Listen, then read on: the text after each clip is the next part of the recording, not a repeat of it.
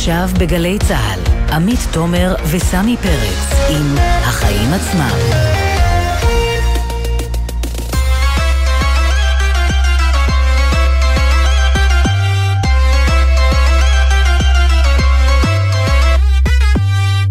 עכשיו שש וארבע דקות, אתם על החיים עצמם, התוכנית הכלכלית-חברתית של גלי צה"ל, והיום איתי באולפן נמצא סמי פרץ. סמי, שלום. אהלן, שלום עמית, ברוכה השבה. תודה רבה, תודה רבה.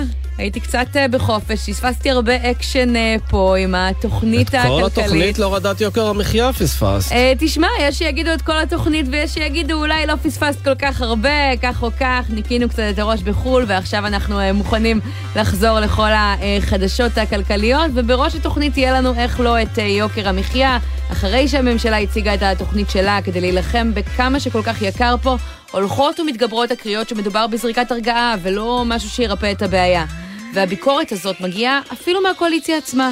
מיכאל ביטון, יושב ראש ועדת הכלכלה, יהיה איתנו על הבעיות בתוכנית הכלכלית, ונבדוק עם חמד עמאר, שר, שר במשרד האוצר, כיצד התוכנית עוד צפויה להשתנות ולהתרחב.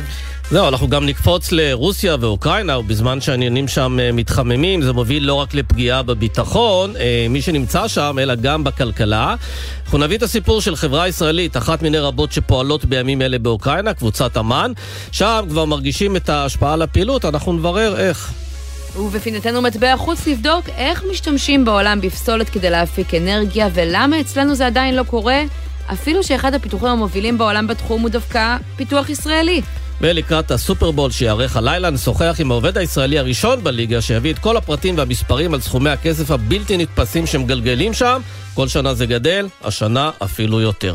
אבל קודם לכן, עמית, מה הכותרת שלך להיום? אז uh, הכותרת שלי מתגבשת uh, ממש ברגעים אלו בישיבת הממשלה. השרים אמורים לאשר בדקות הקרובות את העלאת שכר המינימום ל-6,000 שקלים בהדרגה בארבע השנים הקרובות. עכשיו, זאת לא הכותרת שלי, אלא הכותרת שבמשרד האוצר, ועוד יותר מכך בהסתדרות, שדחפו למהלך הזה, מנסים לצייר. אבל האמת, סמי, שכשצוללים למספרים, התמונה נראית קצת אחרת. בקרן ברל כצנלסון למשל בדקו ומצאו שזה דווקא עלול לפגוע בשכר של העובדים החלשים ביותר. למה? בגלל האותיות הקטנות, שקובעות כי לצד 700 השקלים שהצטרפו לשכר המינימום, שכיום עומד על 5,300 שקלים בלבד, גם יוקפא מנגנון העדכון האוטומטי של השכר בתגובה לשינויים בשכר הממוצע במשק.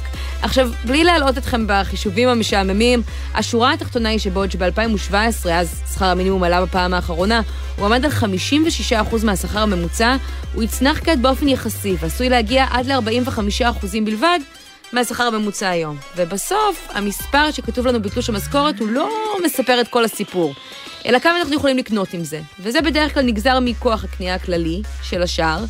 אה, וזאת כבר בעיה. אז הדיון עכשיו בעיצומו, במפלגת העבודה הודיעו כבר שהתנגדו מהסיבות שציינו, אבל ההערכות הן שלמרות הכל זה יאושר, אם זה יקרה במהלך השידור, אנחנו נעדכן. כן, מה שמזכיר לי שבאמת זה 700 שקלים בארבע שנים, זו התוספת. נכון. בהייטק, את יודעת בכמה זמן אה, אה, צריך לעבור כדי שאתה תרוויח עוד 700 שקלים? שנה? בערך רבעון. רבעון. רבעון וחצי, משהו כזה. אז באמת, אפרופו הייטק, אז אה, שר החוץ אה, יאיר לפיד אה, אמר היום בישיבת הממשלה, שבה התארח גם המזכ"ל של ה-OECD, שצריך להיות חזון למדינת ישראל של מיליון ישראלים בהייטק, היום זה בערך 360 אלף עובדים, וכבר כמעט פי שלושה. האמת זה חזון נכבד, אבל לפני שרצים לממש אותו, צריך גם לחשוב על המשמעות שלו, כי מצד אחד זה באמת ענף חזק וצומח, זה העתיד. שכר כפול יותר מאשר אה, שאר המשק. מצד שני, צריך לחשוב על כל התעשייה המקומית, השירותים, המסחר, רמת הפריון בהם מאוד נמוכה, רמת החדשנות מאוד נמוכה, ואז אתה אומר, אם יש לנו מדינה שיש לה טכנולוגיות נהדרות שכובשות את העולם, אבל בישראל השירותים מפגרים, לא חדשניים, ולכן גם השכר בהם נמוך, אז החזון היותר מוצלח זה בוא נחבר את הקרונות האלה שנשארים מאחור לקטר הזה שדוהר קדימה. חשוב כי... להגיד, אנחנו גם לא לא מפרגנים להייטקיסטים, אבל יש לזה השפעה, שוב, גם כן באותו מובן, על תלוש השכר של כל אחד מאיתנו ועל כמה אנחנו יכולים להשתמש בו כדי לרכוש. נכון, ואני אומר, אם תשפר את כוח הקנייה של כל הישראלים, את תשלומי המס שלהם, אז כל הכלכלה תרוויח יותר. אה, לכן אני חושב שצריך לייצר עתיד טוב לא רק למי שיודע לתכנת, אלא גם למי שיודע לעשות מיליון דברים אחרים חשובים לא פחות מלתכנת. כן, אבל עד אז אולי ניקח איזה קורס תכנות ככה מהצד. שיהיה לנו, כן. מתחילים.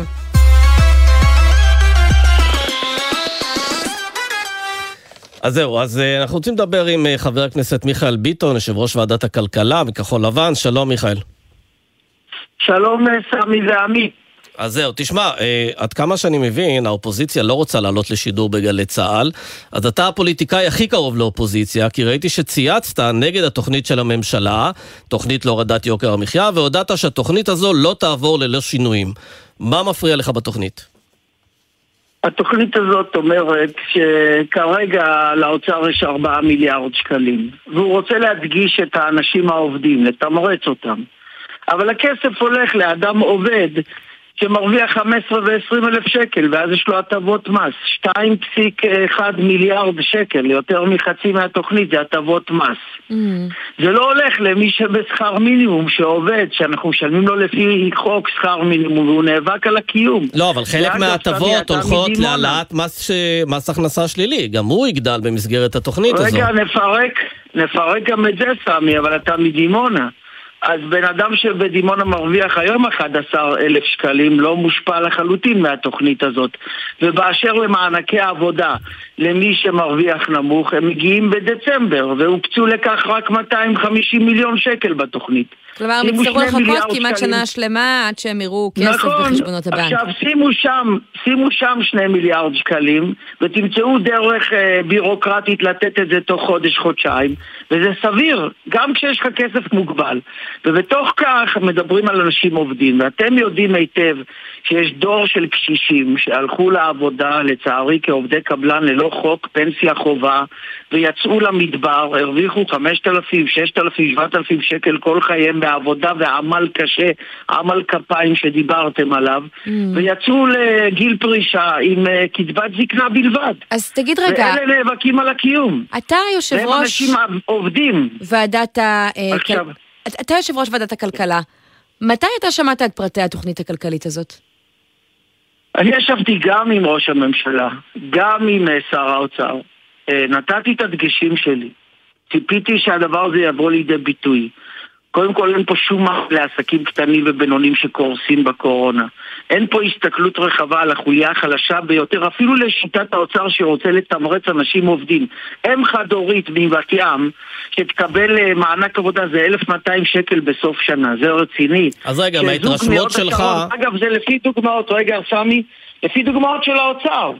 זוג בהוד השרון יקבל 5,000 שקל כשמרוויח 15 ו-20 ואם חד-הורית מבת ים תקבל בסוף שנה 1,200 שקל, זה לא סביר בעליל. אז זהו, מההתרשמות רוצה... שלך, חבר הכנסת מיכאל ביטון, הם מיהרו לצאת עם התוכנית הזו, לרקוח אותה ככה בכמה לילות, כדי מה? כדי להרגיע את הלחץ, את הסיקור התקשורתי האינטנסיבי של יוקר המחיה? אנחנו, אנחנו ב...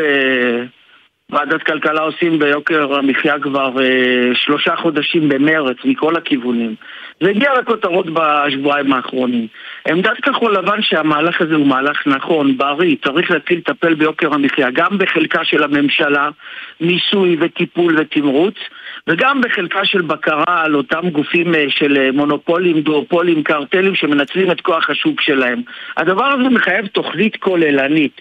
מה שקיבלנו פה זה דבר לא שלם, לא ממוקד, ולא מגיע לחוליה הנכונה ביותר. ואתה יודע, בפוליטיקה בסוף אתה צריך להיות נאמן למה שאתה אה, חשוב לך. ואני לא אוכל לסבול שאדם עובד בשכר מינימום יחכה לדצמבר לכסף ואדם ב-15-20 אה, יקבל מיד 500 שקל כל חודש לחשבון. תגיד, אנחנו צוחקים על זה שאתה אה, נשמע כמו אופוזיציונר. אוקיי.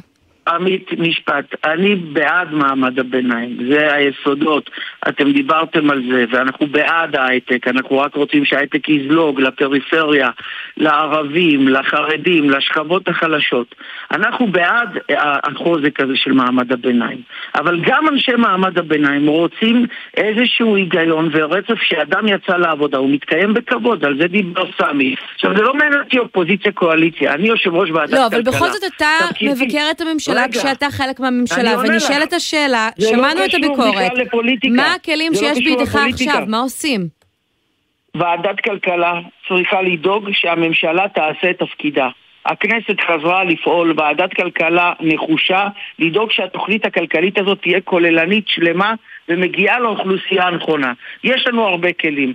אני חבר כנסת, אני יושב ראש ועדת כלכלה, חוקים ורפורמות מגיעים אלינו, קולנו יישמע והתוכנית אז, הזאת לא תיראה כפי שהוצגה. אז מה אתה מתכנן? כי בינתיים, אה, אתה יודע, לפני חודש אה, שמענו שאתה דרשת שיציגו באוצר תוכנית לעסקים שנפגעים ממשבר הקורונה, אבל גם זה עדיין אה, לא קרה. עכשיו יש את הביקורת הזאת. איזה צעדים אופרטיביים אתה מתכוון לנקוט? האוצר מגיע אליי עוד יומיים.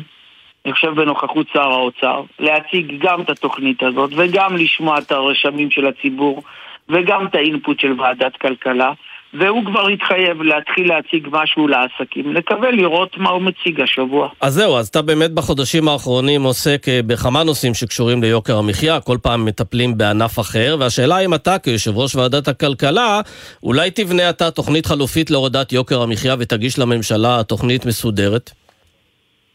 לא חיכינו, הצוותים שלנו עובדים. אנחנו גם הגשנו חוקים. אתה יודע שהבנקים אה, קיבלו הגבלת שכר בגלל שליטה אה, מרכזית מדי של שניים שלושה בנקים. יש הגבלת שכר לבכירים בבנקים. הבנקים לא קרסו, הם מרוויחים מיליארדים. אני כבר הנחתי הצעת חוק שכל מונופול או גוף שמנצל לרעה את היקף השוק שלו בענף המזון לפי חוק המזון, יוגבל השכר של הבכירים שם. אני בונה עוד חוקים, כולל אה, איסור של יבואן לייצר בלעדיות במוצר שהוא מייבא ולחתום חוזה בלעדיות כדי לייצר אפשרויות ליבוא מקביל. רגע, אבל תקן אותי אם אני טועה, זה דבר שהוא אה, אסור כבר היום ובכל זאת קורה. אה, הוא לא גלוי, הוא סמוי.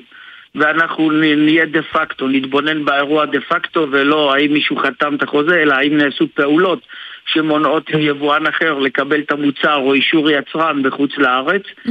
יש פה עבודה. עשינו את רפורמת היבוא והייצוא, עשינו רגע, את זה בוועדה שלנו. רגע, מה לגבי פירוק של אה, יבואנים גדולים מחלק מהפעילויות שלהם? כלומר, כשאתה רואה שמישהו מגיע לנתחי שוק גבוהים מאוד, או שיש לו באמת החזקות צולבות בהרבה מאוד סגמנטים, לבוא ולהגיד, אתה לא יכול לעבוד בכל הקטגוריות האלה, אתה מוכר חלק מהן. אה, אתה רואה מצב שבו תקדמו את זה? מבחינתנו כל הכלים על השולחן, ואם אתם כבר מדברים על יבוא, הרי בתוכנית הזאת מעל מיליארד שקל הולך להורדת מכסים ובעיקר יוקר המחיה זה מזון. אז אתה עוזר ליבואנים, מוריד מכסים, אבל אתה בכלל לא יודע שהמיליארד הזה יגיע לכיס של הצרכן. בקיצור, המהלך הזה הוא נכון שהממשלה מתעסקת בו וזה טוב שהממשלה יצאה בתוכנית ראשונית אבל לא כוללת ליוקר המחיה, אבל הוא חסר, לא שלם ולא ממוקד באוכלוסיות שצריך להשלים עבורם את המאמץ הזה. כן, מה לגבי שוק הדירות? אתה יודע, הממשלה סיפרה שהתוכנית הנוכחית שהיא הכריזה עליה בשבוע שעבר, חוסכת לכל היותר אה, עשרת אלפים שקל למשק בית, גם כן במצבים באמת הכי קיצוניים, אבל אנחנו יודעים שבשנה האחרונה מחיר דירה ממוצעת זינק ב-160 אלף שקלים, והשאלה, אה, למה לא לבנות תוכנית רצינית להורדת מחירי הדירות בזמן שמטפלים ביוקר המחיה ולא להתמקד רק בשוק המזון? ההוצאה על דירה היא המרכזית ביותר במשפחה והגבוהה ביותר במשפחה במשך 10-20 שנה מההגעה לזוג צעיר שמגיע לדירה. הדבר הזה מושפע מהממשלה, מחיר הקרקע והמיסוי, תאגידי המים, אגרות הביוב וכולי וכולי שעלו במאות אחוזים. אני רוצה להגיד לך שמדינת ישראל מסוגלת לבנות בית צמוד קרקע על רבע דונם, בגודל של 60 עד 70 מטר, בית שיוכל לגדול בהיתר בנייה מראש ל-120 עד 140 מטר על רבע דונם, בעלות של 600 עד 700 אלף שקל. אתה מדבר על ירוחם או על מקומות אחרים? זה כל מקום שיש אדמה. במקומות שאין אדמה, בונים את אותו מודל, והוא ייקרא אה, בית צומח, בית בבניין רוויה, של 60 עד 80 מטר עם אגף לבינוי עתידי, רק חגורות בטון, ושם כל הבלוק יכול להיכנס לתוספת בנייה אחרי עשר שנים.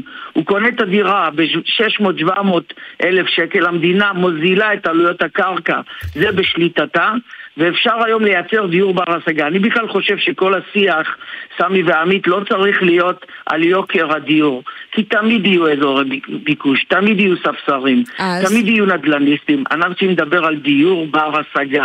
ואגב, מדינת ישראל ידעה לעשות את זה. אריק שרון, לפני 20 שנה, בנה צמודי קרקע. מה הסיכוי שהממשלה הנוכחית שאתה חלק ממנה תעשה את זה? עשינו דיור בר השגה. רגע, רגע, אתה נקטע לנו, חבר הכנסת ביטון, אתה נקטע לנו? אתה בנהיגה בטח, לא?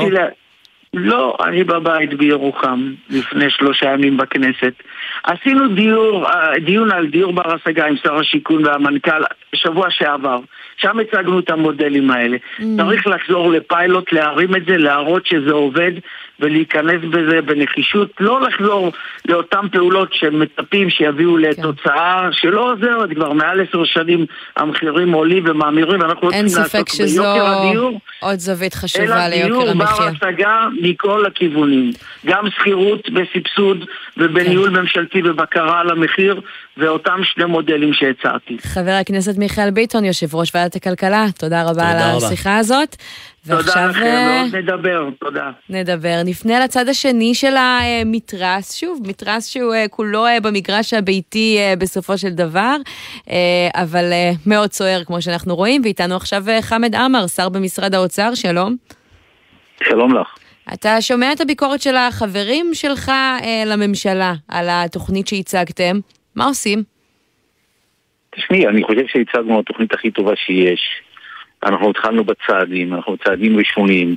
אה, אני חושב אה, גם בנושאים שקידמנו עד עכשיו בממשלה הנוכחית לא נעשו אף פעם. אבל התוכנית הכי טובה של- שיש, אתה יודע, אנחנו לא, אה, לא נגענו בחברות המזון, אין שם שום דבר שיבטיח שהם לא יעלו מחירים תשמעי, הלאה.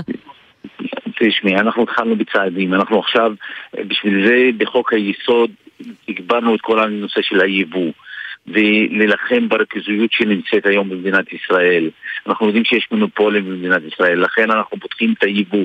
זה התחלנו את זה בחוק היסוד, וברגע שיש לך תחרות, המחירים ירדו. אנחנו מורדים את המכס על כל מוצרי, על מוצרים, מוצרי מזון, על מוצרי בנייה, על uh, מוצרי חשמל.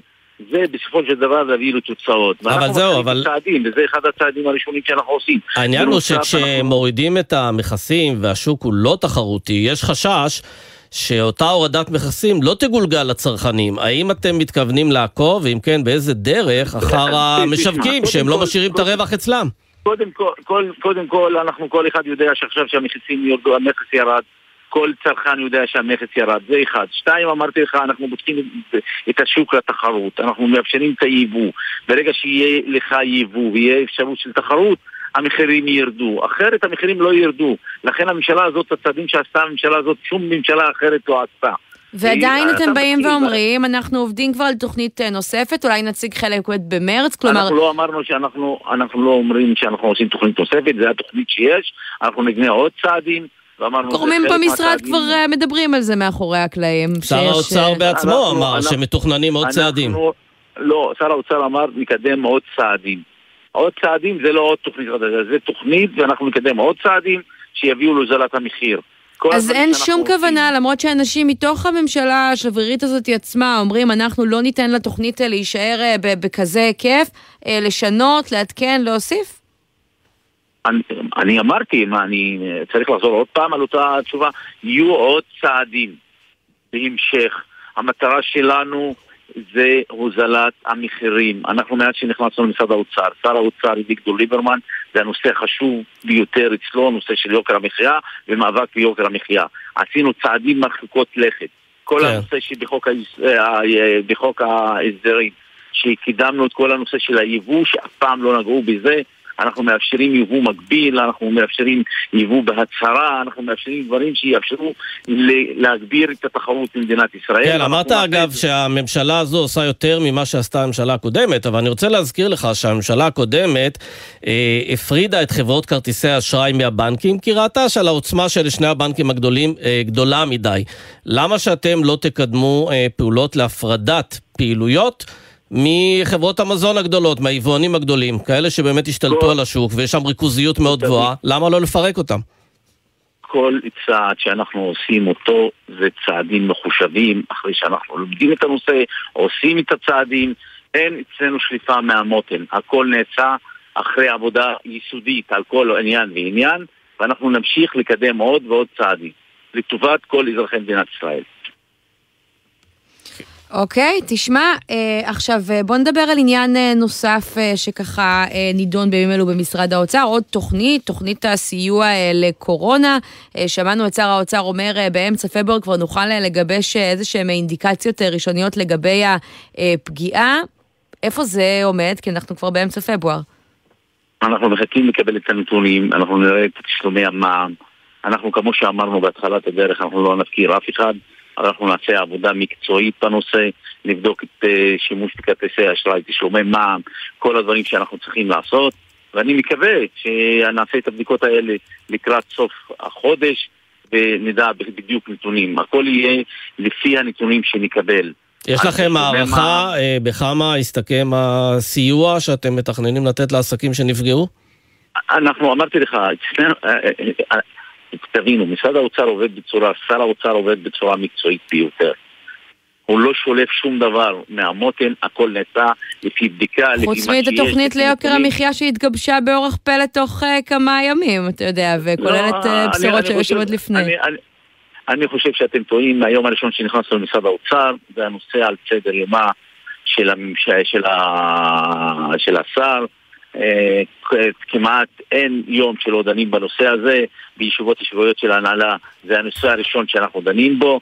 ואני חושב, זה לא, שום דבר לא נשלט מהמון. אז זהו, אתה מספר על הישיבות הנהלה ומה שאתם דנים בו, אני רוצה לדבר איתך על שוק הדירות, מחירי הדירות התייקרו ביותר מעשרה אחוזים בשנה האחרונה. אני ראיתי שבקווי היסוד של הממשלה הנוכחית אין כוונה להוריד את מחירי הדירות, יש כוונה למתן את קצב העלייה שלהם. השאלה אם אחרי זינוק כזה חד במחירי הדירות, אתם לא משנים קצת את קווי היסוד ופועלים להוריד את מחירי הדירות. תשמע, בתוכנית אנחנו מורידים את המכס על חומרי גלם, חומרי בנייה, אה, זה אחד. שתיים, נושא של מחירי הדירות זה תלוי בהיצע. אה, מה נעשה? לא היה היצע מספיק גדול במדינת ישראל והמחירים התחילו לעלות ולהמריא. היום המטרה שלנו במשרד האוצר להגדיל את ההיצע בשוק הדיור, שיהיה יותר דירות, שיאפשר לאנשים יותר לקנות דירות. מתי זה יקרה אבל? בדרך... אה, אנחנו שמונה חודשים בממשלה, נושא של הדירות ייקח לנו זמן, אבל אנחנו בדרך הנכונה, אנחנו מגדילים את ההיצע, אני חושב שהשנה יצא הכי הרבה דירות לשיווק, קרקעות לשיווק על מנת לבנות דירות, mm. ואני חושב בסופו של דבר התוצאה יראו אותה, אבל אה, זה ייקח זמן. לעניין אה, אחר אה, לגמרי, בשבוע שעבר פרסמנו כאן בחיים עצמם על המס המוזר של עמדות הטעינה, שגובים עליהן כמעט 20% מס, כמו על חלקי חילוף ורכב, לא ממש ברור למה. למה לגבות מס על משהו שהמדינה רוצה לעודד שימוש בו? הרי שמענו למשל שאת אה, מס אנחנו... הבלו על הדלק לא יורידו כדי לא לעודד שימוש ברכב פרטי. תסתכלו על זה כחלקי חילוף, ואנחנו עכשיו בתוכנית החדשה מבטלים את המכס על חלקי חילוף. ואז זה יהיה פטור ממך. כלומר, ברגע שהתוכנית הזאת תיכנס לתוקף, לא יהיה מס גם על עמדות הטעינה. לא יהיה מכס על עמדות טעינה, כן. כי זו חלקי, זה ככה היה מוגדר. חלקי חילוף, ואנחנו מבטאים את המכס על חלקי חילוף, לכן גם אה, עמדות טעינה יהיו פטורים ממכס. למרות שבעצם, אם ניקח את הצד השני של העניין הזה, כשמישהו קונה טסלה ויכול להרשות לעצמו מכונית חשמלית יקרה, אה, עולה השאלה אם הממשלה צריכה לסבסד, וכמה עמוק היא צריכה לסבסד את זה כדי לעודד את השימוש ברכב חשמלי? אנחנו יודעים לשמור על איכות הסביבה, אני חושב, אני ממליץ לכולם לקרוא רכבים חשמליים. אה, אני חושב זה אה, אה, יביא לירידה של בריתות הפחמן וזה בסופו של דבר, אני חושב, אני מאמין, תוך כמה שנים הרבה מכוניות חשמליות ייסעו בכבישים במדינת ישראל. ועוד עניין אחד לסיום, היום אושר בוועדת השרים לחקיקה הצעת החוק לעיגון מעמדה של החברה הדרוזית, אתה מאוד דחפת את זה, מה, מה המשמעות של זה? החוק הזה, אני עברתי אותו בקריאה טרומית בקדנציה הקודמת. עכשיו אנחנו כישראל ביתנו קידמנו את זה והעברנו את זה היום בוועדת שרים לחקיקה. אה, אנחנו יודעים מה אחרי חוק הלאום, אה, כמה חוק הלאום פגע בעדה הדרוזית, בצעירים הדרוזים שמשתפים בצבא, שהרגישו שהמדינה דחקה אותם הצידה. אני חושב, אחרי שאנחנו נחוקק את החוק הזה ונעביר אותו, והמטרה שלנו להעביר אותו כחוק ממשלתי. אבל מה המשמעות המעשית שלו? איזה הטבות הוא מעניק שחוק הלאום בעצם יצא? העדה הדרוזית לא דיברה על חוק הלאום, על הטבות. העדה הדרוזית לא חיפשה הטבות.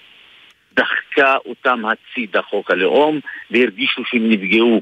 הם רואים את עצמם חלק בלתי נפרד במדינת ישראל ובחוק הלאום... מה הדרוזים לא יכולים לעשות או לקבל כיום וכן יקבלו בעקבות הצעת החוק שלך?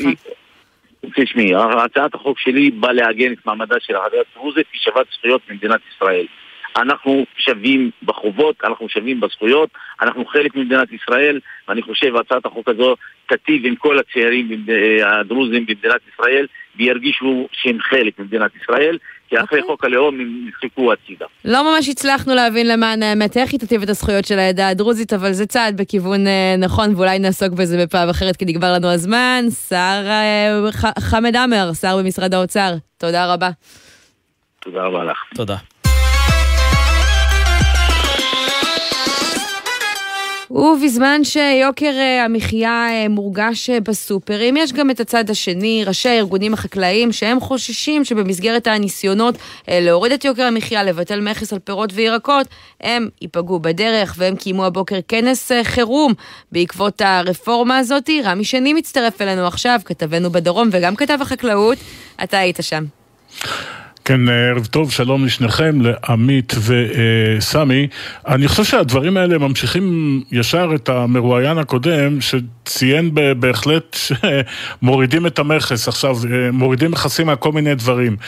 אה, לפני שעשו בעיניי, לפני שעשו חושבים טוב טוב על מה כן להוריד את המכס, וזה צריך uh, להתבטא בדלקים או בחומרי גלם, אז uh, מורידים את המכס על uh, מוצרים מיובאים, וכמו שכל הייצור בארץ הולך להיות בגלל זה יותר זול, או לא הייצור, היבוא, הולך להיות יותר זול, ואז היצרנים כאן uh, ישמיעו עוד מעט קול זעקה, זה צפוי להיות אה, מאוד בקרוב, כי בסופו של דבר גם הם יתחילו להתחרות עם יבוא זול על כן, מוצרים מכאן. אתה יודע, אפשר אה, להתווכח, אה, ואני לא מדברת ספציפית על חקלאות, האם לא, לא בעצם לא, לא שיעורי הרווח שלוקחים הם מנופחים מדי ועוד תחרות תגרום לצמצם אותם, אבל... זה נכון, אבל זה נוגע, זה נוגע עמית לכל הענפים במשק. זאת אומרת, ברגע שמורידים מכסים, אז היצרנים המקומיים של מוצרים מקבילים יתחילו, יתחילו לצעוק. אז כן, מה קורה היום בכנס של החקלאים? אנחנו... ככה, תראו, אה, פעם היו אומרים חקלאים ומתכוונים לאלה שנמצאים בשדה, ברפת, בלול, במדגה, היום כשאומרים, החקלאים אומרים, מתכוונים בעצם לכך שהפוליטיקאים ביניהם אומרים, מה, מה בעצם ההבדל? שהחקלאים ממשיכים לגדל ולייצר, והפוליטיקאים שלהם מנסים לקצור בקומביין, אבל בלי דלק. ככה לפחות uh, מתייחסים אליהם במשרדי האוצר והחקלאות, והראיה, תוכנית הרפורמה בחקלאות נעשתה uh, בלעדיהם. הכנס היום נועד לעודד את השדולה החקלאית בכנסת, שאגב, חלק מחבריה הגיעו uh, לבארות יצחק הישנה מול העיר עזה, קיבוץ נחל עוז, ובסביבה שבה פועלות סוללות של כיפת ברזל. וכשנבחרי ציבור מדברים בתקופת הסלמה באזור, תמיד נשמעים שבחים לעמידה האיתנה של התושבים מול הרקטות ושאר אמצעי הלחימה שמופעלים מעזה. אז אומר אה, ראש מועצת שדות נגב אה, תמיר עידן, המשענת החקלאית היא זו שמאפשרת ליישובים להחזיק מעמד, ואם היא לא תהיה, אז אה, לא יוכלו לבוא אליהם ולשבח כן. אותם. בואו נשמע. באזור הזה, רק אני אומר לכם, בלי להתבלבל, אם פה אנחנו נוריד את המכסים על תפוחי אדמה וגזר, לפחות אצלי סעד ועלומים יכולים לסגור את הבסטה. לסגור את הבסטה, איילת שקד אמרה אתמול את המונח הזה בטלוויזיה, אז גם לי מותר להגיד אותו. כשתהיה פה מלחמה, נראה שיגידו להם בואו תהיו חזקים ותעמדו מול הצורר, זה לא יקרה. אז את הביקורת הזאת אנחנו שומעים, רמי, לא מאתמול ולא משלשום. עלה משהו קונקרטי מהכנס הזה? כלומר, הם יוצאים באיזה פעולה, באיזה מעשה? כן, אז מה שהם אומרים, הם כולם אה, אומרים אה, רפורמה כן, אבל בהשתתפות החקלאים, ו... כלומר עם הנציגים שלהם. הטענה העיקרית היא שאי אפשר להפיל על המגזר החקלאי את יוקר המחיה, שאליו שותפים בעצם, כלומר ליוקר המחיה ולעלייה שלו, שותפים קובעי מדיניות ושכבה צרה של תיווך בין אה, בתי האריזה לאסירים במטבחים. אבל זו השאלה, השאלה אם יש דרך לרפורמה שגם משמרת את החקלאות ומשמרת את מטה לחמם של החקלאים וגם מביאה להורדה משמעותית ביוקר המחיה. יש פתרונות שלהם בעניין הזה? אגב, אולי ביטול של מועצות ייצור ותכנון מרכזי, אולי זה הפתרון, לא פגיעה בחקלאי עצמו, אלא במי שמתכנן את כל הענף הזה. לש, לשם הכוונה, זאת אומרת, אה, יש איזושהי תוכנית להקים נניח שוק אה, מרכזי או שוק אה, סיטונאי, שעד היום הקימו איזה משהו, אבל הוא עובד, הוא צולע, וזה לא ממש מתרומם. יש כל מיני רעיונות. מה שהם אומרים, הם לא, עדיין לא מדברים על פתרונות בפועל, אלא אה, ממש לשבת איתם ולדבר. זאת אומרת, יכול להיות שהורדת מכס בשיעורים מסוימים דווקא כן תועיל לחקלאות הישראלית להתרומם, והיא תוכל לשמר את עצמה, כי בסופו של דבר, מה קורה? אמרו, יש, אה, יכולים להיות מצבים שבהם יהיה חובה להסתמך על הייצור החקלאי. תראו, חלק כן. גדול מהייצור, של, מהדברים שמביאים לישראל, מגיע מאזור מזרח אירופה. חיטה ודברים כאלה. האזורים האלה הולכים להיות עכשיו כנראה בתקופה קשה מאוד לייבא. יש, יש אה, מאבק בין אוקראינה אה, לברית המועצות, כן. סליחה, לרוסיה, וזה עלול להשפיע במקרו. אז, אז אה, אומרים, את, ה, את הייצור הישראלי חייבים לשמר. אתה ממש מעביר אותנו לאייטם הבא, רמי, מיד מיד נהיה עם המתיחות בין רוסיה לאוקראינה. תודה רבה על הדברים האלה. מקווה שעזרתי לכם להבין. קודם כל אה, ג'ינגלים. תודה. תודה לכם. גלי צה"ל, יותר מ-70 שנות שידור ציבורי.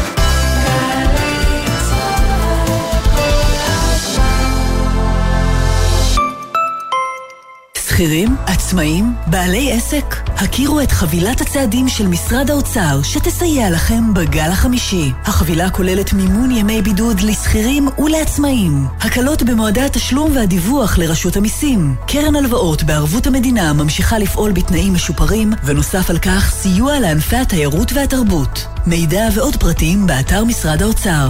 זה שווה לכם. יום פתוח כפול בזום באוניברסיטת בר אילן. מתי? ב-18 וב-20 בפברואר. חפשו בגוגל יום פתוח כפול אוניברסיטת בר אילן. משפיעים על המחר, היום. אנחנו באנו להשפיע, פיה, פיה, בר אילן. עזריאלי, מכללה אקדמית להנדסה, ירושלים אתם רוצים להיות מהנדסים? ההרשמה ללימודי הנדסה בעיצומה. לפרטים התקשרו, כוכבי 9087. לומדים הנדסה באווירה ירושלמית. עזריאלי, מכללה אקדמית להנדסה ירושלים. שלום, כאן רני איידלר, מנכ"ל תמיר, תאגיד המחזור של ישראל. היום יותר מתמיד, שמירה על הסביבה תלויה בכל אחת ואחד מאיתנו. לכן אני מבקש מכם להקפיד ולזרוק גם את אריזות הפלסטיק, כמו אקונומיקה, שמפו, חומרי ניקוי, מרכך כביסה ועוד, רק לפח הכתום. יחד נשמור על הסביבה. תמחזרו, זה מה שעושים היום. תמיר, חברה לתועלת הציבור. האם סין עומדת להיות המעצמה החזקה בעולם? ומה אנו יודעים על תולדותיה, תרבותה ושאיפותיה לשליטה דיגיטלית בעולם? אתם מוזמנים לגלות את סין בהסכת של אוניברסיטת בר אילן בגלי צה"ל ולדעת עוד על צמיחת הענק הסיני. ההסכת לגלות את סין מחכה לכם באתר וביישומון גל"צ גלגלצ, ביישומון בר דעת או בכל מקום שבו אתם מאזינים להסכתים שלכם. עכשיו בגלי צה"ל, עמית תומר וסמי פרץ עם החיים עצמם. חזרנו. כן, יש לנו את אה, סיפור אוקראינה-רוסיה, ובאמת תהינו, מה, איך אנחנו אה, נכנסים לנושא הזה, שהוא באמת נושא גיאופוליטי שמערב מעצמות, ארה"ב וסין ורוסיה ומה לא. אבל האמת שיש פה זווית, את יודעת שבשנים האחרונות אנחנו מדברים הרבה על זה שהשכר אה, שמשלמים לעובדי הייטק בישראל הוא מאוד מאוד גבוה, וזה גורם mm. לחברות ישראליות להוציא פעילות לחו"ל כדי לייצר יותר בזול, אז באמת, לאן הם הולכים? בין השאר לאוקראינה. אז איתנו בן פסטרנק, שהוא מנכ"ל קבוצת אמ"ן, שלום לך. ערב טוב, שלום לכם. אז תספר לנו קודם כל על הפעילות שלכם באוקראינה, מתי יצאתם לאוקראינה ואיך זה נראה כרגע שם. ראשית, אנחנו באוקראינה כבר למעלה מ... אני מעריך משהו כמו שלוש-ארבע שנים, התחיל עם מחסור כוח האדם והמחירים הגבוהים אה, כאן בישראל. אה, היום באמ"ן עובדים כ-3,500 עובדים, כאשר אה, עדיין רב הנדרש על מה שאנחנו מוצאים פה בשוק, הרבה פעמים גם במקצועות מאוד מיוחדים. אה, ויצאנו לאוקראינה לפני בערך ארבע שנים. אז זו נראתה לך אני... כמו אה, עסקה טובה, אני מניחה מכל הסיבות שציינת. היום אתה מתחרט בדיעבד כשאתה רואה מה קורה שם? לא, אז בדיוק בגלל זה, כבר לפני כשנה, גם בגלל המצוקה שגם התחילה להיות באוקראינה יותר ויותר גדולה, תחרות מאוד גדולה, המחירים וגם תזוזת האנשים המאוד מהירה שם. אה, הזזנו חלק גדול מהיכולות שלנו בעולם האופשור גם למשל לפורטוגל. פורטוגל היא היום האב הרבה יותר מרכזי אצלנו מאוקראינה, באוקראינה עובדים כמאה עובדים ובפורטוגל ובשאר הארצות עוד כ-400. כן, תכף נשמע על איך הם מתנהלים בימים אלה, אבל כמה עולה אגב, אה, אה, כמה שכר עבודה של מפתח, היום- מתכנת אוקראיני לעומת ישראלי?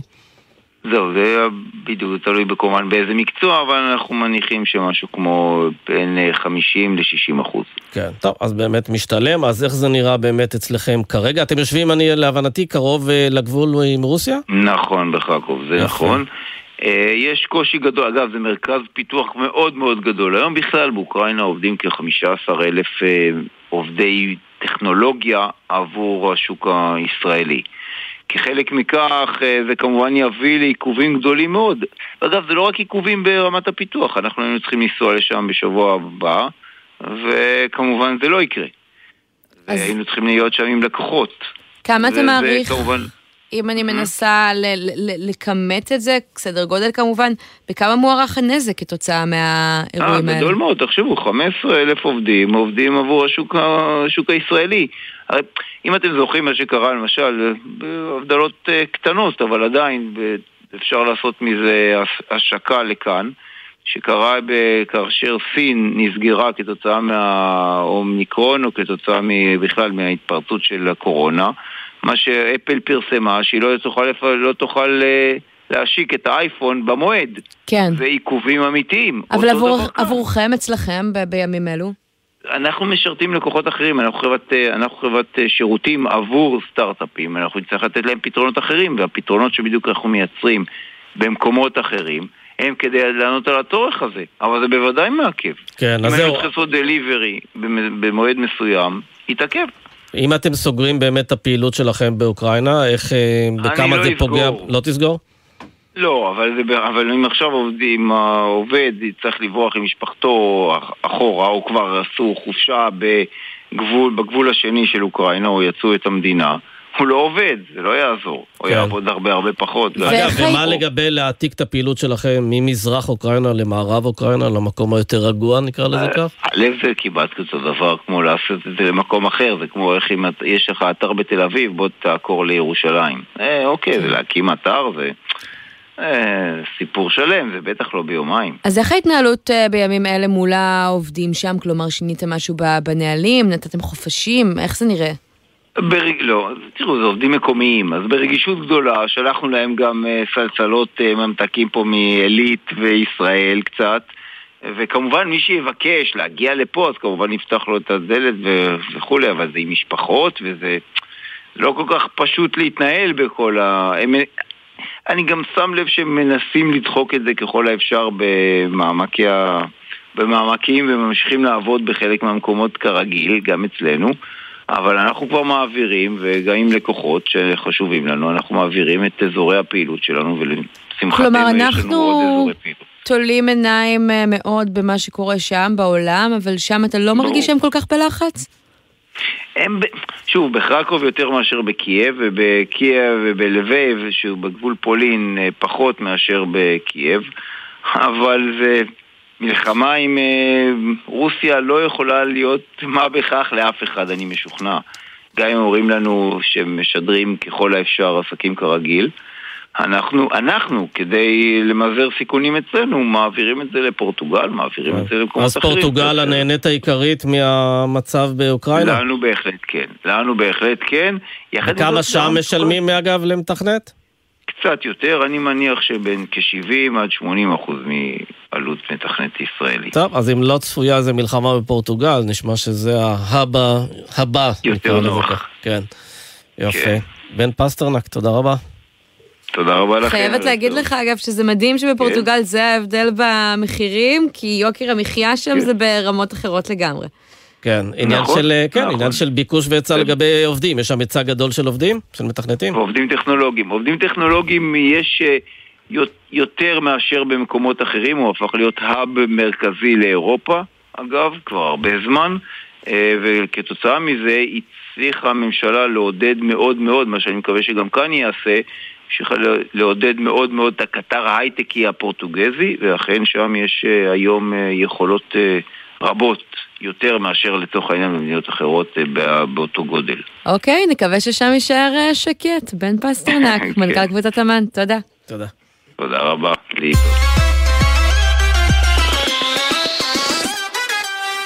ועכשיו אנחנו לפינתנו אה, מטבע החוץ. בכל שבוע אנחנו אה, בעצם אה, מדברים על משהו שקורה בעולם, ואולי פה בארץ אנחנו יכולים ללמוד ממנו. והיום, פח הזבל של השכן ירוק יותר, הפסולת האורגנית היא מטרד בכל רחבי העולם וגם כאן בישראל. יש מי שחשב על פתרון יצירתי ובעולם כבר מיישמים אותו, אבל בכנסת עדיין אין מספיק אוזניים קשובות, למרות שלא תאמינו מי אחראי לפתרון הזה. אז מי מטמין את הפסולת ומי טומן את הראש בחול ומתעלם מהבעיה? איתנו באולפן כמדי יום ראשון כתבנו טל שנהב. ערב טוב. ערב טוב עמית וסמי, נפתח במה שאת אמרת בעצם, שאנחנו, הפינה שלנו בעצם מתעסקת בנושאים שישראל יכולה ללמוד מהם מהעולם, אבל אני חושב שדווקא היום אנחנו מתעסקים בנושא שישראל יכולה ללמוד מעצמה, כי הפיתוח שאנחנו נדבר עליו היום הוא פיתוח ישראלי. אז uh, נתחיל uh, בלומר את המובן מאליו. מתאן זה גז מאוד מאוד מסוכן, שנפלט... Uh, רגע, נתקן רגע את הזה, שתראה אותי גם סמי. מתאן זה גז מאוד מאוד מסוכן. Uh, בטח ובטח יותר מפחמן דו-חמצני, כשהוא נפלט לאטמוספירה הוא גורם לזיהום uh, מאוד מאוד גדול. Uh, והוא אחראי ל-77% מההטמנה הישירה, uh, uh, סליחה, מהזיהום כאן בישראל שאנחנו מכירים, והוא מזהם פי 84 מפחמן דו-חמצני. Once אמרנו את זה, אפשר אה, לגשת לעניין עצמו. אנחנו רואים אה, יותר ויותר מקבלי החלטות בעולם שנוקטים צעדים שיצמצמו את ההיקף של הפסולת אה, של, שבעצם גורמת לפליטת מתאן. באירופה למשל כבר לא חוקי להטמין פסולת אורגנית. ברחבי האיחוד האירופי כבר קבעו שבעצם כל פסולת אורגנית מחויבת בטיפול שימנע ממנה להביא את הפליטה הזו של המתאן שכל כך מסוכנת לסביבה. ואז המוח הישראלי בא ואומר, כי מצד אחד, טל, הפסולת הישראלי, הפסולת uh, שמטמינים uh, מזיקה, מצד שני אפשר אולי אפילו להפוך אותה דווקא ליתרון. זהו, אז באמת יש כל מיני דרכים להפוך אותה ליתרון, ואחת הדרכים האלה היא בעצם לעשות סוג של קומפוסט, שמצד אחד באמת מופרש גם לדשן ולדברים אחרים שאפשר לעשות עם uh, דשן שאנחנו מכירים, uh, ומצד שני, גם את גז המתאן הוא יודע לרתום כדי לעשות אנרגיה uh, לטובת ה-in-house שהוא מש, משמש אותו. כלומר, נגיד סתם, לדוגמה, מפעל או מסעדה שמשתמשת במודל החדש הזה שאנחנו מדברים עליו עכשיו, בעצם מסוגלת לקחת את שאריות המזון, הפסולת האורגנית, ולרתום אותה, את המתאן שמופרש ממנה לטובת חשמל. כלומר, mm. להפוך את השימוש בחשמל לממש in-house. ברמת מסעדה בודדת, או ששם זה לא ממש משתלם, וצריך זהו, מפעלים אז... או עסקים מאוד גדולים עם הרבה מאוד פסולת? אז בישראל עדיין לא ממש, אבל בניו יורק למשל, כבר ממש אה, מדינת ניו יורק אומרת, בואו ניקח מסעדות, אה, ובתי מלון, ומפעלים וכולי, באמת ברמת המפעלים הבודדים והמסעדות הבודדות, אה, ובעצם נאפשר להם, או נחייב אותם יותר נכון, לעשות את השימוש הזה במערכות כאלה. גם יש כמובן יצרנים ישראלים שמתעסקים בזה, אבל גם ברחבי העולם יש עוד חברות שעושות את זה.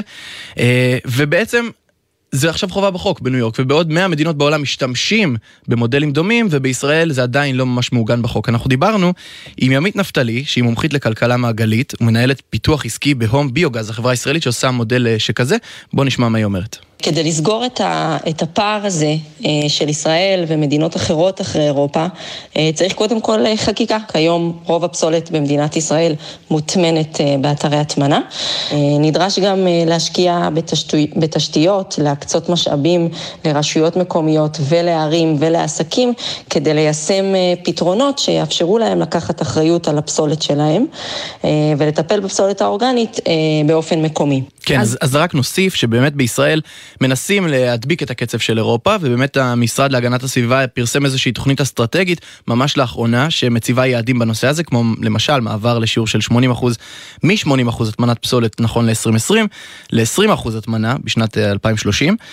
אה, זה עדיין לא ממש עבר ב... לא ממש, בכלל לא, עבר בחקיקה ממשלתית, לכן אה, אה, אין לנו אה, יכולת... אז נגיד אם אני מסתכלת על הטכנולוגיה שדיברנו עליה עכשיו, אני לא אומרת שהיא התשובה הנכונה ביותר, אבל היא מספיק נכונה כדי להיכנס לפיילוט אה, בניו יורק, וגם mm-hmm. פועלת כבר במדינות אה, נוספות. כשהיא מנסה להתנהל מול המשרד אה, להגנת הסביבה, איזה תשובות היא מקבלת? אז במשרד להגנת הסביבה עדיין לא אה, ממש ענו לנו, אנחנו ניסינו לתפוס אותם מוקדם יותר היום, אבל... אה, כן ראיתי בדוח שהם אה, פרסמו שהם כן ממליצים על מודלים דומים, אה, ויש כוונה לעבור באמת, בוא נסביר רגע איך זה עובד בפועל, כאילו אני חושב שהסברנו את זה, אבל בעצם לוקחים את המתאן, משליכים את השאריות מזון מחדר האוכל, מה, אה, אה, כמו שאמרנו, מלונות וכולי, אל פתחים מיוחדים שבעצם אה, מעבירים אותם למתקן טחינה, ולבסוף מגיעה התערובת הזאת שנטחנת למתקן מיוחד שבו מתבצע תהליך הפירוק, ואז בעצם עם החומר הזה של המתאן וכולי, משמשים באמת, כמו שאמרתי, להפקת חשמל. ובמשרד להגנת הסביבה תומכים, כמובן, כמו בכל העולם, מנסים ליישר קו, אבל עדיין לא אמרו שהם... ממש מכוונים לזה באופן מוצהר. אז ככל שיש יותר שאריות מזון, יש יותר אנרגיה. כן, ממש כך. כן, טוב, רק, אה, אז אפשר להשאיר בצלחת, מה שנקרא. דרך אגב, גם דיברנו שבוע שעבר, אני מזכיר לכם, או לפני שבועיים, אני לא זוכר בדיוק, על עניין של אנרגיות מתחדשות ברחבי העולם, ועל נגיד סתם, אה, אה, אה, איך זה נקרא? כבלים תת-ימיים שעושים כן. מדינות וכולי, והידרואלקטרי. גם בזה ישראל קצת מפגרת, ודיברנו על זה. כלומר, יש אה, הרבה כן. מה ללמוד מהעולם בתחום הזה לא, של האמת שזה הסביבה. קצת כמו בהייטק. בהייטק, והאמת גם פעם זה היה בתפוזים. תמיד אמרו שאת התפוזים הכי יפים והכי טובים מייצאים לחו"ל ומשאירים פה את הבררה. אז גם הייטק, ישראל מדינה מאוד מתקדמת ושולחת באמת, מוכרת הרבה מאוד תוצרת ברחבי העולם. כשזה מגיע לאימוץ טכנולוגיות בישראל, בשירות הציבורי אבל וכולי. אתה יודע מה ההבדל? תפוזים זה משאב מתכלה, כלומר זה או אנחנו או הם. פה כן. זה יכול להיות גם וגם. משאב, משאב מוגבל. כן, לא, משאב מוגבל, אבל אתה מצפה שאם באמת יש פה טכנולוגיות מובילות, אז שבאמת אה, חברות ישראליות, פעילות ישראלית, פעילות מקומית, תהנה מהטכנולוגיות האלה, לגמרי. לפחות כמו שאר העולם, ולא בפיגור אחר שאר העולם. אבל האמת שהמניע של כל הדברים האלה זה כסף. אתה רוצה למכור, או, עדיף למכור או, לתש- ומי שכן משתמש, משתמש, מי שכן משתמש, כן. אתה צודק, זה נכון, מי שכן משתמש בטכנולוגיה הזאת כבר בארץ זה קיבוצים, נגיד כמו קיבוץ יגור שהוא קיבוץ עשיר, אה, והוא משתמש אה, באופן עצמאי בטכנולוגיה הזאת והתקין מתקן באמצע הקיבוץ, שהחדר אוכל בעצם לוקח את השאריות של עצמו וממחזר ומשתמש בחשמל לצורך תפקוד החדר אוכל. כן, טוב, נשמח לשמוע מקיבוץ לא יגור. מעבר, אבל- אמריקה בקיבוץ יגור. כן, כמה טל שנהב, להם. תודה רבה. תודה לכם.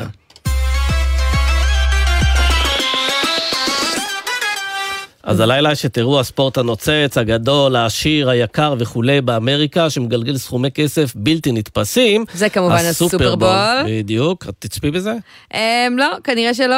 כן. גם אם ישלמו לי, אבל אנשים משלמים הרבה מאוד כסף כדי uh, בעצם uh, להופיע uh, שם, יש לזה הרבה מאוד uh, צופים, uh, קהל uh, שרוף, uh, לא נכליל, אבל נראה לי שבעיקר מהמגדר השני. בדיוק. אז אה, בוא נדבר עם אלון קרמר, שלום.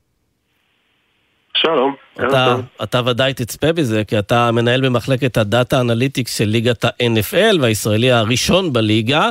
אז uh, כל שנה, אתה יודע, יש אייטמים על הסופרבול, וכל שנה המספרים הולכים וגדלים, אם זה הסכום שמשולם uh, uh, ל- על ההימורים, הסכומים שמשולמים לכרטיסים וכולי, אז תן לנו קצת ככה את המספרים הגדולים של האירוע הזה. רוצים דווקא להתחיל מהמספר הכי נמוך? אפס דולר. זה הסכום שמשלמים לאמנים שמופיעים במחצית של המופע הנוצץ הזה. ולא שזה אמנים הבמה- שגובים אפס שקלים או דולרים להופעה, זה אמנים יקרים. הם כן, אבל הם לא, אה, השנה במיוחד יהיו ראפרים כמו קנדריק למר, סנופ דוג, אמינם וכולי, אבל מעבר לכיסוי ההוצאות על ההפקה, הזמרים לא מקבלים תשלום על ההופעה של ה-15 דקות מחצית, הם מופיעים אך ורק במטרה לקבל פרסום וחשיפה. לא מדובר באמנים אה, בסדר גודל שזקוקים לחשיפה או היכרות אה, עם קהל, אני חושבת. זה דרך טובה לקידום, וזה ללא ספק אה, איזשהו אות כבוד להיות מי שנבחר להופיע במופע סופרבול. יצפו בזה משהו כמו 120 מיליון צופים במשדר הזה? כן, שזה יותר מכל אמריקאי שלישי. גם אה, נשים, גם אה, גברים. יפה, ואם אני רוצה לקנות כרטיס אה, ברגע האחרון, כמה יעלה לי?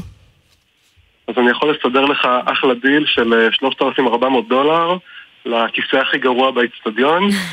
אה, וזה רק כי נזכרתי. קצת מאוחר, אם הייתי נזכר בזמן יכולתי לשלם קצת פחות. אלף דולר? אז זהו, המחיר המקורי שבו הכרטיס הוצע היה אלף דולר, אבל אתם יודעים, יש כוחות שוק, אתרי יד שנייה הם מאוד ספסרות. פופולריים בארצות הברית.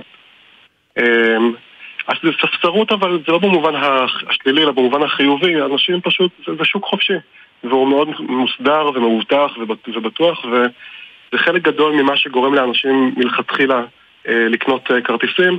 מתוך הידיעה שהם יוכלו למכור, אה, להעביר אה, לחברים וכולי. כן, יש גם עניין לפרסומות שהן מאוד מאוד אה, יקרות. עכשיו צריך גם לזכור שאנחנו נמצאים כבר הרבה מאוד שנים בעולם במהפכת סטרימינג של הקלטות מראש, וכמעט ואין שידורים חיים, בעצם רק אירועי ספורט וחדשות זה אירועים חיים. זה המקום שבו אפשר לגבות הרבה מאוד על פרסומות. 7 מיליון דולר עלות פרסומת של חצי דקה? של חצי דקה. אתה צודק, היום התוכן הוא המלך, content is king, ובעולם שרוב התוכן נצרך באמת לפי דרישה בהקלטות, אירוע ספורט מרכזי הוא באמת מוקד משיכה די נדיר ומשמעותי לצפייה בשידור חי וישיר. אה, אז היום אה, תשדר את המשחק רשת NBC, וכן, היא דואגת למקסם את ההכנסות ככל שניתן. אבל אתה יודע, זה הכל, אה, זה כסף שהיא בסופו של דבר משלמת כזכויות שידור לליגה. השנה הליגה קיבלה מקור ההכנסות מהמידיה רייטס, עבר את השבעה מיליארד דולר, וכבר נחתם חוזה לעשר שנים הבאות. שיביא את אה, זכויות השידור ל... אבל אני חייבת להגיד לך, אם... אה, רגע, אנחנו שומעים ברקע את מרי ג'יי בלייד, שהיא גם תופיע בסופרבול, וזה כן, שיר שהיא השיר הוציאה שלה, אתמול. רנט מאני, אבל, אבל אני באמת רוצה לשאול, לא שאני דואגת לגורלם של האומנים המסכנים, כי באמת מדובר באומנים אה, בסדר גודל אה, בינלאומי שמרוויחים אה, מספיק. אבל אתה מדבר על כל אה, מטחנת הכסף הזאת, וכל כך הרבה מרוויחים אה, ומשלמים. לא היה אה, הגיוני לשלם אולי אה, גם למי שמופיע שם? זה ככה נהוג, אני חושב שהאמנים, אה, שוב, עושים את זה מתוך אה, באמת הרצון אה, לקבל את אותה חשיפה ואת אותו אות כבוד שהם הופיעו בסופרבול. בסופו של דבר זה כנראה משתלם להם, אחרת הם לא היו עושים את זה בהתנדבות שכזו. כן, ועוד דבר, זה, אני מבין שזה ייערך באיצטדיון חדש שהוקם בלוס אנג'לס, ונחנך ממש בתחילת העונה. נכון, הסופרבול כאמור נודד בין ערים שונות והמיקום נקבע מספר שנים אה, מראש, אה, ללא קשר לזהות הקבוצות.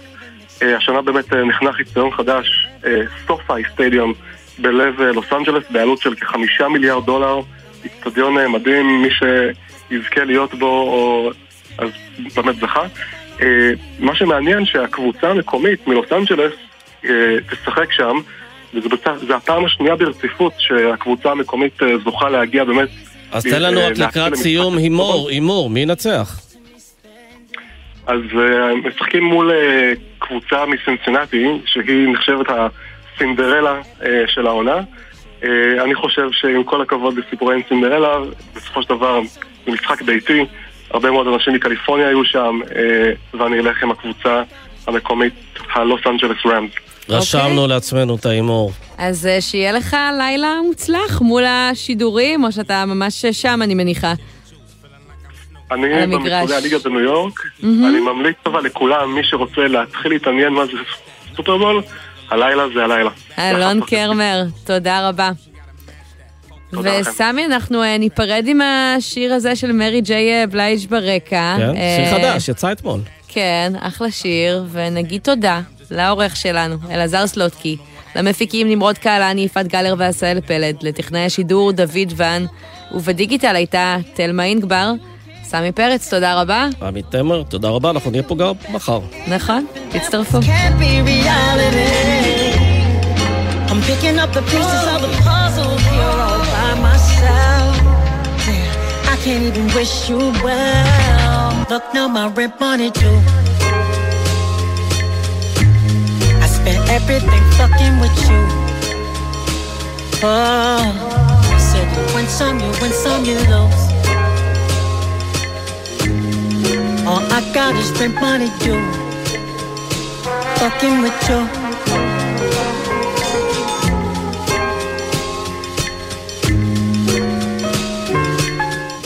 בחסות מחסני חשמל, המעניקה על כל קנייה, התקנה והגדלות חינם של מחשבים, קונסולות משחק וטלפונים ניידים. במחסני חשמל. בחסות מועדון הצרכנות הוט, המציע להנדסאים, למהנדסים ולבוגרי מדעי המחשב לפתוח חשבון בבנק לאומי ולקבל מענק כספי, פטור מעמלות ועוד. לפרטים כוכבית 5521, כפוף לתנאי הבנק. בחסות חברת לבנת פורן, המציעה סיוע של צוות רופאים ומומחים, גם בתביעות סיעוד מול חברות הביטוח. כוכבית 2468.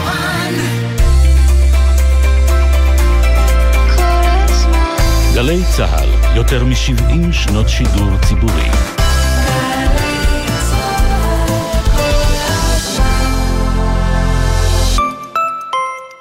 אמא, אבא, הורים לפעוטות, זה הזמן להירשם בקליק אחד למעונות היום המסובסדים על ידי זרוע העבודה. גם השנה אנו ממשיכים לייעל למענכם ההורים את תהליך הרישום, והוא מקוון, פשוט ויעיל. בלי לצאת מהבית, בלי לבזבז זמן. פשוט נכנסים לאתר ורושמים את הקטנטנים למסגרות המסובסדות שלנו באופן מקוון ונגיש. חפשו ברשת רישום למעונות היום המסובסדים. מהרו והבטיחו לילדיכם מקום בקליק. ההרשמה תסתיים ב-24 בפברואר. מגישה זרוע העבודה. מתאהבים בירושלים.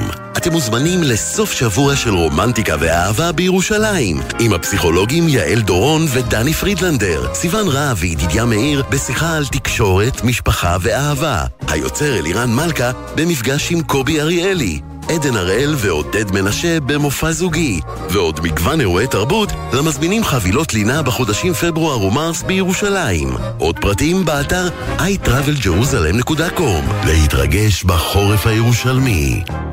עמיתי מועדון חבר, יונדאי מזמינה אתכם לפתוח את 2022 עם הדגמים החדשים, אלנטרה היברידית, סונת הטורבו ועוד מגוון דגמים בהטבות ייחודיות השמורות רק לכם. ימים אחרונים למבצע, רק עד 18 בפברואר. לפרטים, כוכבית 8241, או באתר מועדון חבר. זה הכל בשבילך, גם כשאת נוסעת לבלות, רוכב האופניים עלול לטעות ולהיכנס פתאום לנתיב שלך. עשרה כמה שפחות זה פי שניים סיכוי לחיות. בייחוד בתוך העיר, סעו לאט יותר. לא מתים מזה, כי כולנו יחד מחויבים לאנשים שבדרך. לפרטים נוספים חפשו אסק רלב"ד. מיד אחרי החדשות, נורית קנטי.